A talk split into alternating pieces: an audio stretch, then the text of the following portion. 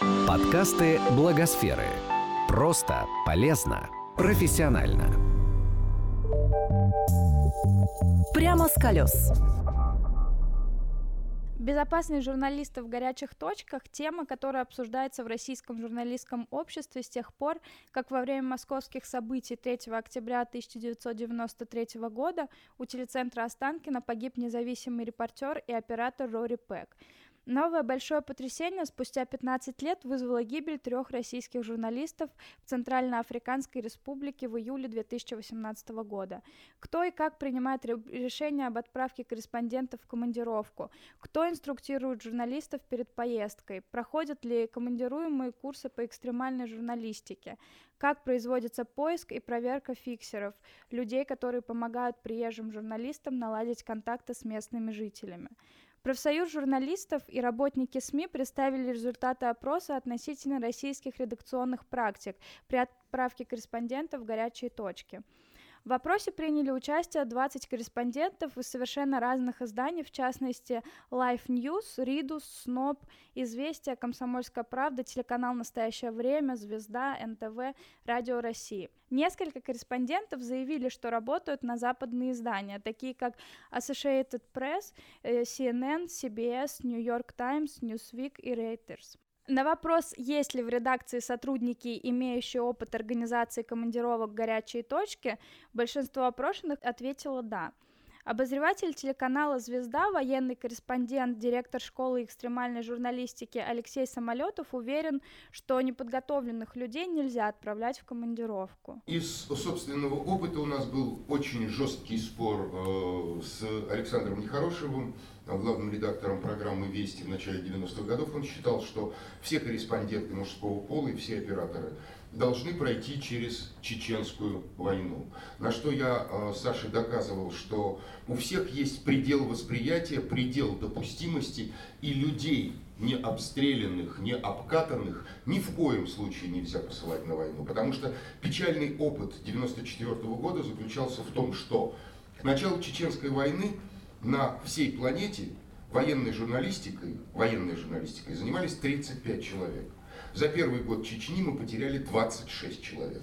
Впрочем, на презентации говорили не только про военные конфликты, но и про экстремальные ситуации, массовые волнения, стихийные бедствия, во время которых работают журналисты.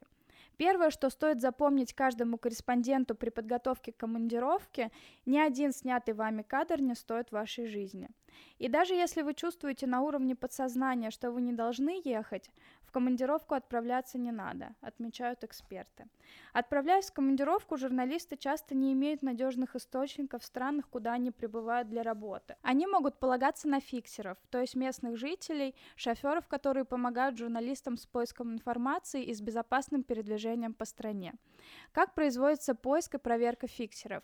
10% опрошенных ищут на месте, 42% по рекомендации коллег. Без фиксеров обходится 21%, 11% ищут на форумах и досках объявлений. И это самый плохой вариант, считает Алексей Самолетов. И самый страшный ответ – это форумы и доски объявлений. Как только вы заявляетесь в интернет с таким вопросом, считайте, что вы сели под колпак. Журналист, корреспондент Международной НКО «Репортеры без границ» Андрей Жвирблис напомнил рекомендации по работе с фиксерами. Есть, например, простые рекомендации, особенно в Африке, обязательно со своим шофером сфотографироваться и отправить эту фотографию в редакцию, да. чтобы человек понимал, что он уже зафиксирован. Хорошо бы какие-то еще его данные там в виде э, документов получить. Большое значение придается вопросу цифровой безопасности. Часто рекомендуют, если вы едете в какую-то опасную страну, то лучше удалитесь из соцсетей или поменяйте там свое имя. Три четверти опрошенных не прорабатывают протоколы цифровой безопасности, не ведут шифрование данных, не обеспечивают безопасность телефонии. Так же, как показал опрос, в редакциях более чем в половине случаев нет сотрудников, ответственных за постоянную связь с корреспондентами, находящимися в горячих точках. Еще хуже ситуация обстоит с тем, как группа выходит на связь. График есть у 18%, нет у 82%. К вопросу о безопасной коммуникации нужно относиться более внимательно, считает одна из участниц презентации. Меня зовут Софья Русова. Я работала в региональных медиа от радио, телевидения. Сейчас больше работаю в интернет-редакциях в Краснодарском крае и периодически в Москве. Мы сейчас привыкли все общаться в интернете, в мессенджерах, но, допустим, mm-hmm. когда у тебя вырывают телефон, разбивают, у тебя нет в памяти номеров, даже на память не всегда он есть. И я, например, сталкивалась с тем, что мои коллеги, они просто не могли вспомнить, куда они должны позвонить, потому что у них ничего не было даже в письменном виде. Ну, то есть это, безусловно, наверное, такие вещи перед каждой какой-то далекой командировкой, которая может иметь опасности какие-то. Все это нужно проговаривать. Это недолго, это час, полчаса, наверное, займет. Но ты, когда особенно в попыхах собираешься, об этом можешь забыть. Но, наверное, на редакторе должна быть какая-то ответственность. Мне кажется, не всегда. Они, они э, об этом думают, человек, который проработал столько лет на телевидении, говорит, что чаще всего, что как пойдет, так и пойдет. Даже до сих пор это есть в федеральных СМИ, где есть бюджеты. А если речь идет о редакции, например, в 10 человек, то просто физически нет возможности провести лишний тренинг, потратить на это время или, например, выдать дополнительные деньги в случае форс-мажора. То есть э, такие ситуации тоже были, когда ты оставался без денег, и надо было этот вопрос решать как-то. О важности связи с редакцией говорит и Антон Карлинер, фотожурналист-фрилансер, работающий с российскими и зарубежными СМИ, сопредседатель профсоюза журналистов и работников СМИ. У меня тоже был опыт, когда я снимал в зонах конфликта, и очень важно, чтобы у тебя постоянно на связи был человек, который не просто тебя знает людей каких-то, он знает конкретных людей, которые в случае чего тебя могут вытащить, да, то есть человек, который,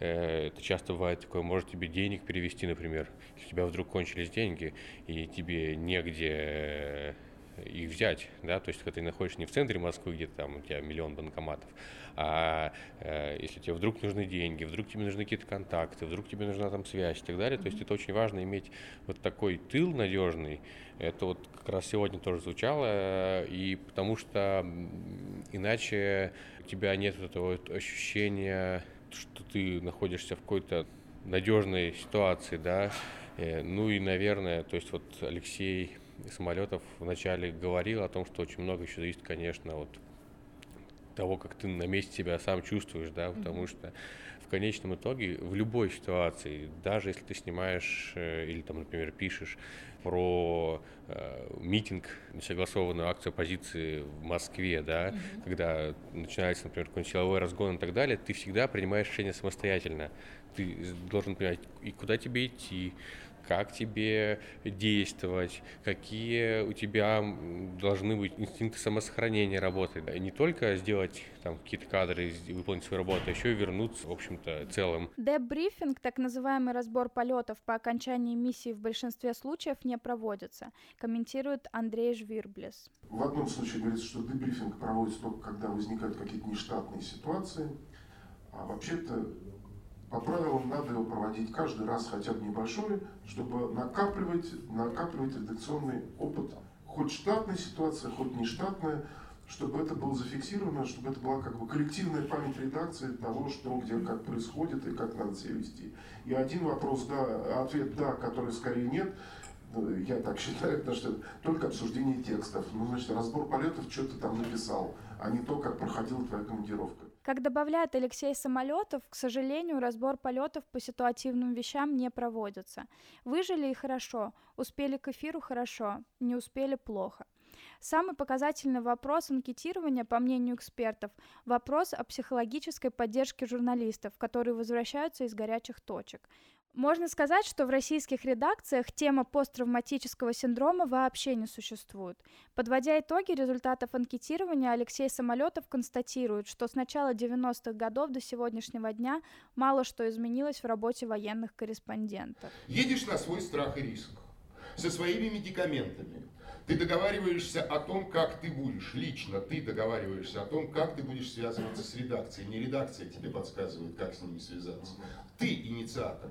И ты отвечаешь за все, что происходит на съемочной площадке. Так было, так есть и так будет. Ни один снятый вами кадр не стоит вашей жизни. Сопредседатель профсоюза журналистов и работников СМИ Антон Карлинер отмечает, что результаты анкетирования – это только начало работы Мы в профсоюзе как раз одна из наших задач – это проведение таких вот исследований э, для того, чтобы понимать, что делать, нужно для начала понять, где мы находимся вообще, обозначить себя как-то в пространстве. Вот мы, например, делали в прошлом году довольно большое исследование про трудовые права журналистов, и там тоже все довольно печально.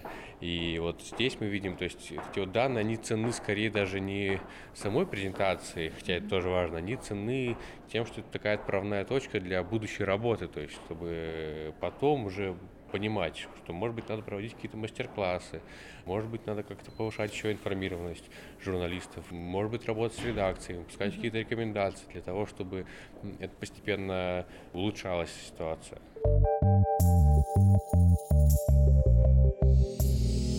Этот подкаст создан с использованием средств гранта президента Российской Федерации на развитие гражданского общества, предоставленного Фондом президентских грантов.